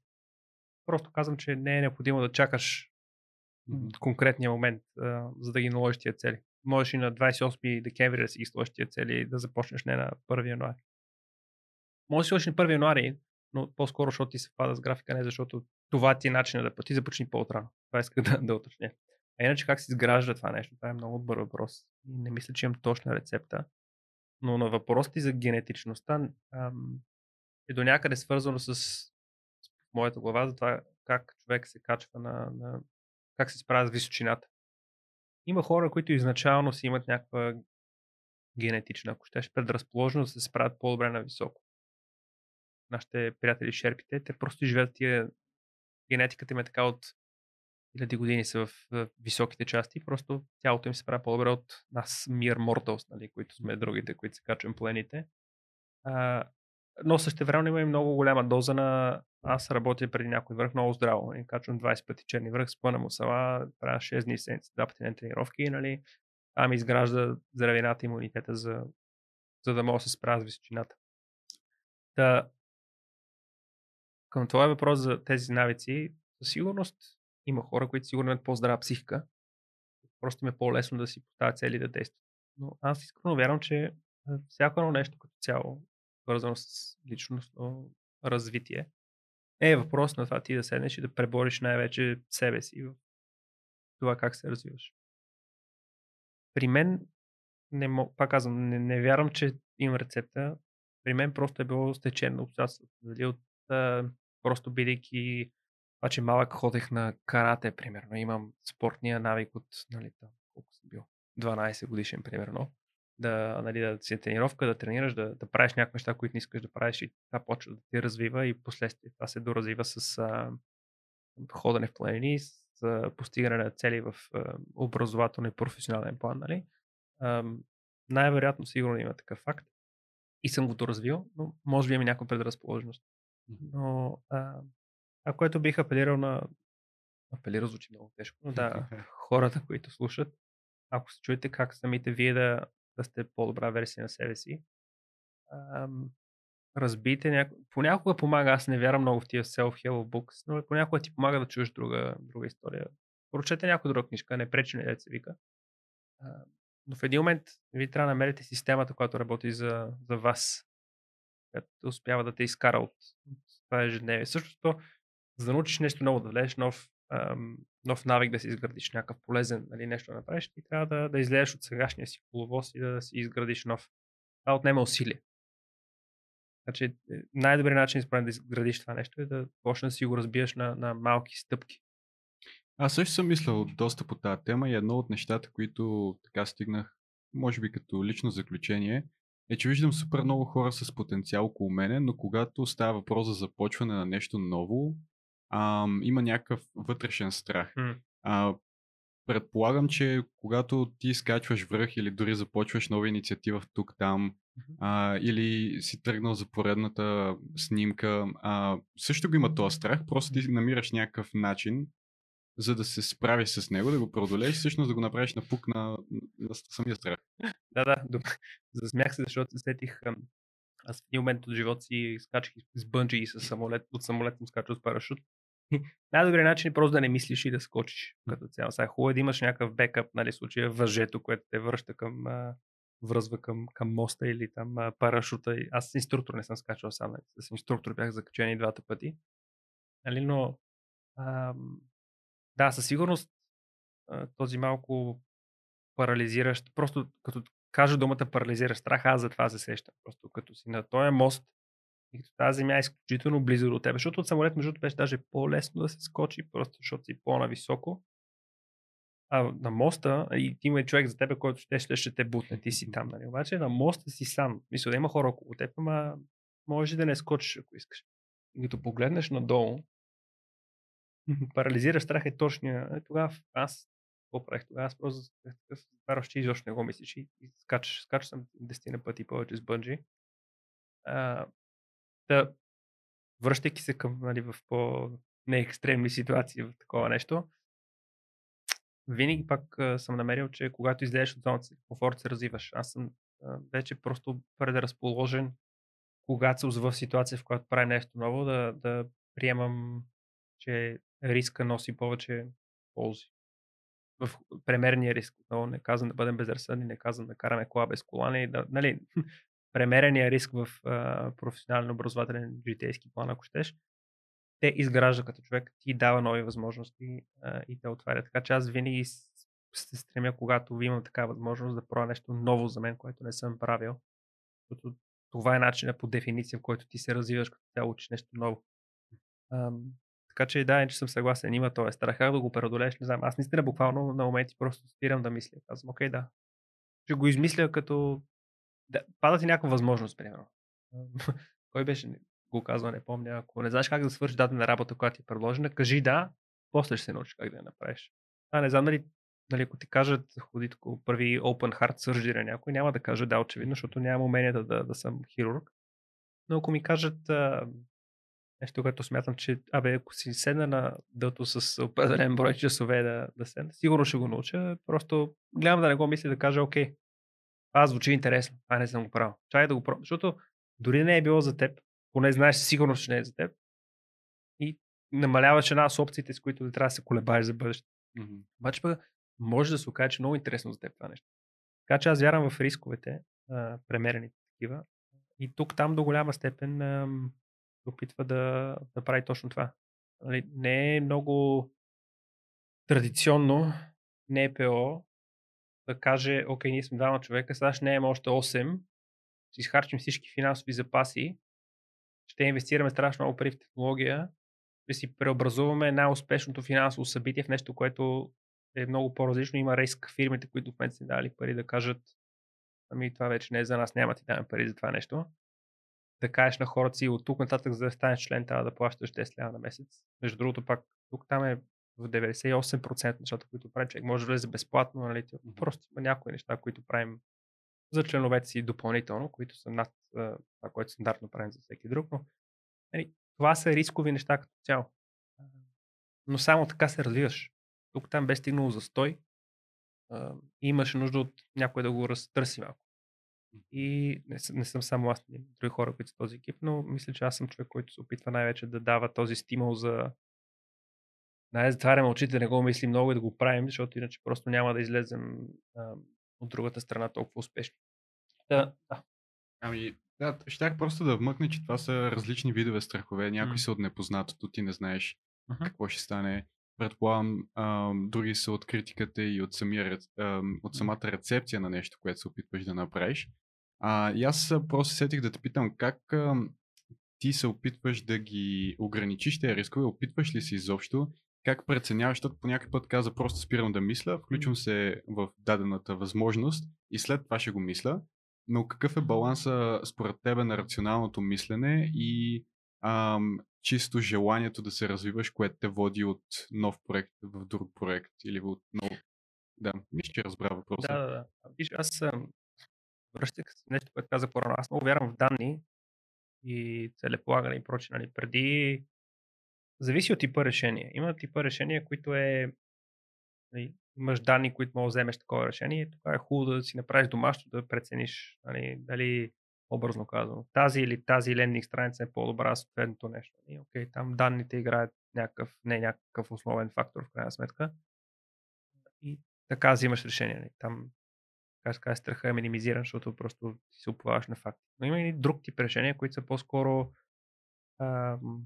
тези, които влиза интуицията, които влиза неща, които не мога да измериш толкова лесно. В такива неща аз пак се старая, където е възможно да, да, да обективните неща, които може да измерим, да преценим кои са. Какво, примерно, аз си много обичам в сценарии. Нямам конкретен пример в момента, но буквално всяка седмица почти дето има нещо, което много искам да направим и какво окей. Дай да разпишем сценариите. Плюс и минус. Дай да, да помислим обективно какво значи. Винаги има една сива зона, която е gut feel. Аз такива ситуации се оповавам на gut feel си. Нали, на, когато при, сме измерили всички други неща, решението продължава да бъде на кантар, така да се каже. Тогава трябваше, тогава се водиш от интуицията. Сега моята интуиция може би идва с uh, някакъв опит зад нея, който помага в крайна сметка но, но така взимам решения, които са малко по-трудни, които не подлежат толкова на, на взимане на, на база данни. То, аз съм си говорил много пъти с а, мои приятели, че интуи... е, интуицията е нещо като вграденото наше вътрешно знание, как е правилно да подходим в дадена mm. ситуация, особено когато а, липсват предишни а, данни и доста често разбираме дали едно решение е било правилно, само след като видим а, как а, нещата ще протекат с течение на времето. А, не, да. Няма много, извинявай, да, съгласен съм, то, затова именно на английски hindsight е 2020, ретроспекция е 2020, винаги човек назад погледна и оф, да, трябваше това да направи, или оф. Mm-hmm. И то, това, че ти не знаеш. Но това, което може да така да ам, помогне тази ситуация, е да си дадеш сметка, че малко неща са фатални в този свят. Има едно две дето, нали, както знаем, са доста фатални, но като цяло в такъв ежедневния професионален свят, решенията по-скоро не са фатални. По-скоро има начин да, да обърнеш посоката или да коригираш малко курса. Нали. Понякога сковаването и невзимането решение е по-трудно и по-струващо скъпо, отколкото да, да, да, не направи, да, да не тръгнеш да ходиш някаква посока.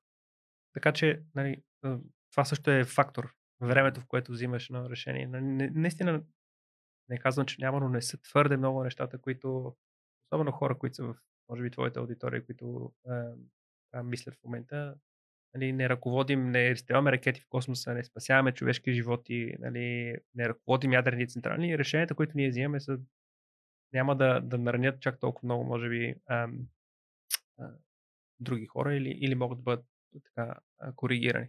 Така че в, за такива ни решения, нали, понякога е по-добре да действаш. Пак mm-hmm съвсем различно, ако говорим за такива вече нали, много по-сериозни решения. Там а, това не е матрица за всяко едно решение, аз ти говоря за такъв по-ежедневни да. неща. Едно нещо, което чух преди доста години беше, че когато ти случи нещо а, лошо, гадно, което ти възприемаш в момента като лошо, а, един, едно много добро нещо, което можеш просто да се питаш е, ще има ли значение следващата година, следващия месец, след 5 години, може би след 10.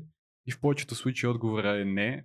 И реално ти, за да имаш възможността да се питаш, очевидно не е едно от тези фатални неща, за които ти а, спомена преди малко. Mm. А, така че това може би е един полезен инструмент. Абсолютно, да.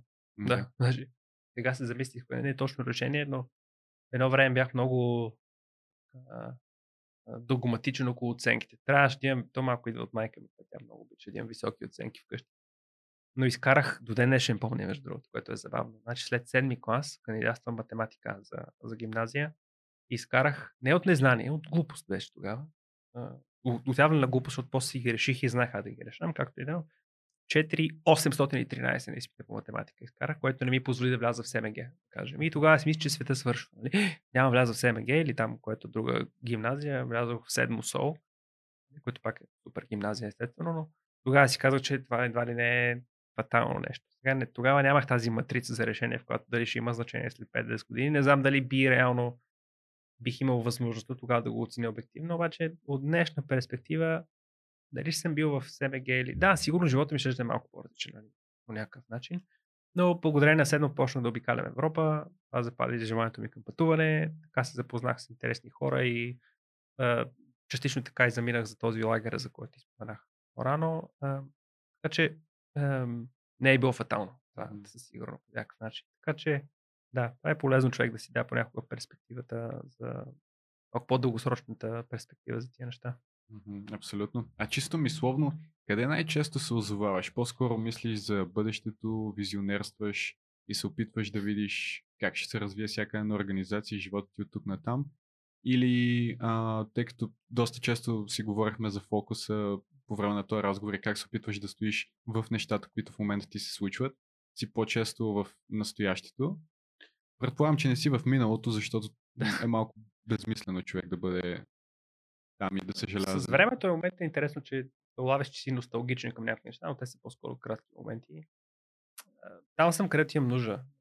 Където има нужда от мен. Сега много бих искал в а, повече от времето ми да е по-дългосрочно да е фокусирано. В Despark, Despark беше IT компанията, която менажирах преди. Там имахме по-голям екип. Не бяхме 10 човека, всички бяхме завети, бяхме нали, 40-50 човека, имахме вече нива, нали, имах възможността да мисля малко по-дългосрочно. А, в тук, там в момента ми се налага да съм и понякога омазан до ушите и ръцете с, нали, с е, оперативна работа. Понякога а, си отделям време, не понякога, често нарочно сам се блокирам от всичко друго и си казвам, ето тук ще мисля. Понякога планината помага в такива. Като имаш да премислиш някое нещо, отивам на 6 часа планината, малко помага да си пречистиш съзнанието. Но не може едното без другото. Аз, и ако не знаеш на къде отива тази организация, как ще поставиш целта за след 3 месеца, една, една година там повече. Така че аз правя и двете неща като цяло. А, харесва ми повече, сякаш смятам, че съм по-полезен за тук там конкретно с а, дългосрочното мислене, защото просто съм един от основателите и последният активен основател в организация, така че аз съм идеал носителя за на къде отиваме и а, разбира се, ние сме екипи и взимаме решение много за, но, но чисто тези а, по-дългосрочни тук там е в тази посока иска да се развие, по-скоро е от мен. Но да, опитвам се да си отделя време за, за такива моменти. Защото иначе оперативната работа. Като сте малък екип, оперативна работа винаги има. Абсолютно. Ти си залят. А говоряки си за визия и бъдещето на тук там, а, на къде се е запътила организацията? Тук там иска да бъде най-голямата gain организация от българи по света.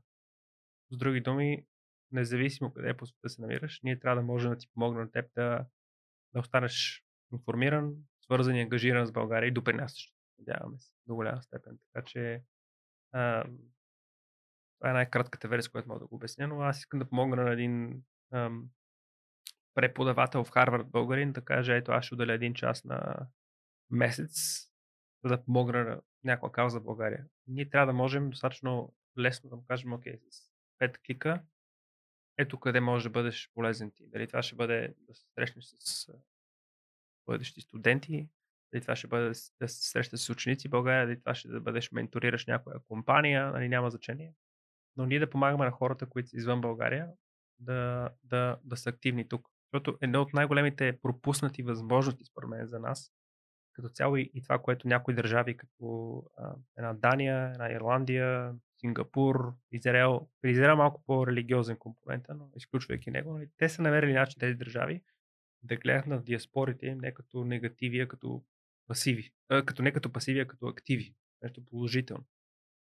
Ние не го правим все още това нещо. И тук там иска да помогне, защото тези милиона и половина, 2 милиона българи чужбина, айде не всички са точно този тип хора, които искат да помагат или имат какво да помогнат, но десетки и потенциално стотици хиляди са хората, които имат това желание. Защо никой не им е дал начина да са активни в България? Защо никой не им е помогнал да помогнат? Представи си 100 хиляди човека да отделят по един час за нещо смислено в България. Това е колосално. Така че това е нашата 10 годишна цел. 100 хиляди човека да отделят, по, трябва да го конкретно ти го кажа, 100 хиляди човека да отделят по един час на месец за България, да помагат, пак казвам, на хора, на организации, на бизнеси, на неправителствени, нали, на, на бизнес, неправителствени организации. Няма значение толкова къде да е. Brain Gain Network. Българи по света. Това е основния, основната желание. Страхотно. Предполагам, че хората, които са в чужбина, могат да помагат на България не само с а, нещо конкретно имам предвид, освен да отделят време, mm-hmm. а те могат да отделят пари. Има и други начини да mm-hmm. подкрепят идеи, да подкрепят каузи, като mm-hmm. твоята всъщност. Така че има супер много начини и аз искрено ти желая успех в това Мерси. начинание. Благодаря ти. То, ние не го правим само заради нас. Нали, то, естествено, бихме се радвали хора да подкрепят и нас, на членове. Нали, за някой в чужбина, че и за България, 10 лева на месец, е, деца вика едно кафе и една торта, не знам там какво, 10 лева се харчи наши дни, но нали, не е много, но а, ние ако имаме хиляда човека, които дадат по 10 лева, това ни дава много възможности на нас. Така че бихме се радвали да помагат и на нас, но, но крайната ни цел не е само на нас да помагат. Крайната цел е да бъдем тази платформа, която осигурява връзката между Brain Gain, нетворка между хората с възможност и желание да помагат. Между другото, аз казвам чужбина, но си в България пак може да помагаш. Никой не спира, естествено. И тези, които имат нужда. Така че ние искаме да сме по средата, да фасилитираме тази, тази смислени връзки. Така че се надявам да помагаме на, на други организации а, да получават това нещо. Не, не само през нас да минава, просто в момента сме в фаза, когато доизграждаме тази възможност. И първо има да работим по това да интегрираме други организации да са готови да получават тази помощ, защото като кажеш на сравнително лесно е да кажа на човека в Харвард, да взема образен пример тук, колко време имаш за нас на месец или той ще ти каже с три клика, ето един час, всеки трети четвъртък, примерно, 8 часа българско време. Ние трябва отзад обаче да сме достатъчно лесно плъгнали организации, хора, които имат възможност да се възползват от точно този конкретен един час. Така че, пак казвам, да не минава през нашето оперативно време, защото ние сме 8-10 човека, ние не можем да помагаме на хиляди. Но ако направим процесите по правилния начин, технологията по правилния начин, маркетираме го по правилния начин това нещо, осигурим тази връзка, няма нужда толкова от нас. Ние ще, можем, ние ще движим само процесите, платформата, но връзките, те ще сами ще се реализират. Защото аз мятам, че има нужда от тях. Има това търсене.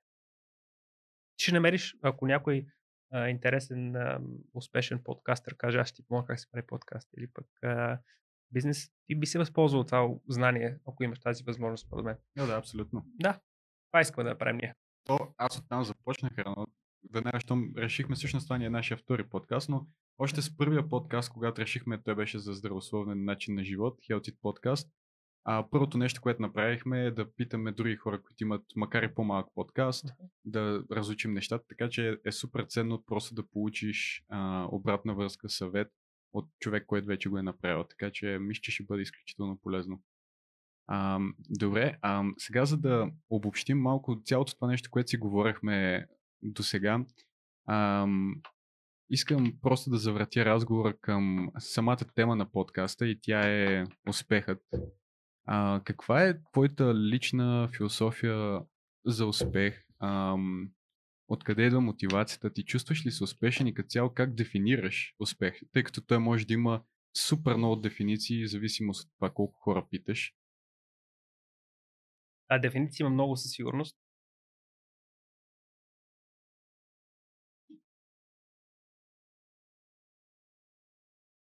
Лично за мен е важно човек да се чувства полезен. Не мога да си представя за себе си, не казвам, че е лоша траектория за други хора, но аз да съм в позиция, в която, буквално и преносна позиция, в която просто там от 9 до 5 и приключвам работа и начин за изкарване на пари. Нали? трябва да е нещо, което помага на други хора. Трябва да е нещо, което е полезно. Трябва да има някакъв позитивен баланс. Мисъл, ще ми се някой ден, си вика някой да каже, окей, света е малко по-добър благодарение на присъствие на този човек в него. и ако всички това се старае, между другото, като мислиш, е доста по-лесно като цяло. Да, дали се чувства успешен? Смятам, че с екипите, с които сме се събирали, сме правили интересни неща. Много повече неща има да се правят, така че далеч съм от дефиницията за успех. А, но мисля, сме на прав път някои дейности. Мисля, че сме мотивирани да ги постигнем тези неща. А, и се чувствам добре. Смятам, че а, това, което се опитваме да правим едно самофинансиращо се, технологично мислещо а, нали, НПО е доста трудна задача на по себе си. Не много хора се опитват да го правят точно така. Да свържат българите по света в една мрежа. Това е малко абсурдно. Но пък е интересно. И служава да се пробва. Така че поставете си високи цели, пробвайте. Ако не се получи, нали, наши дни лесно човек може да се реализация, но, но си я служава. И има една мисъл, която аз много харесвам. Една книга на APJ Абдул Калам, той е президент на Индия, но като пише книгата, всъщност това време още не е е по-ранна автобиография за така по-ранната фаза на неговия живот. Той е учен, развива ракетната програма на Индия по това време, през 60-70 години. И той казва, не знам дали е негов цитат, нали, но той го казва в книгата и съм го запомнил там. If you want to leave your footprints on the sands of time, don't drag your feet. И ако ще оставаш така пръстите от печатъка в пясъците на времето, не си влачи краката. Ние гледаме да си влачим краката тук там.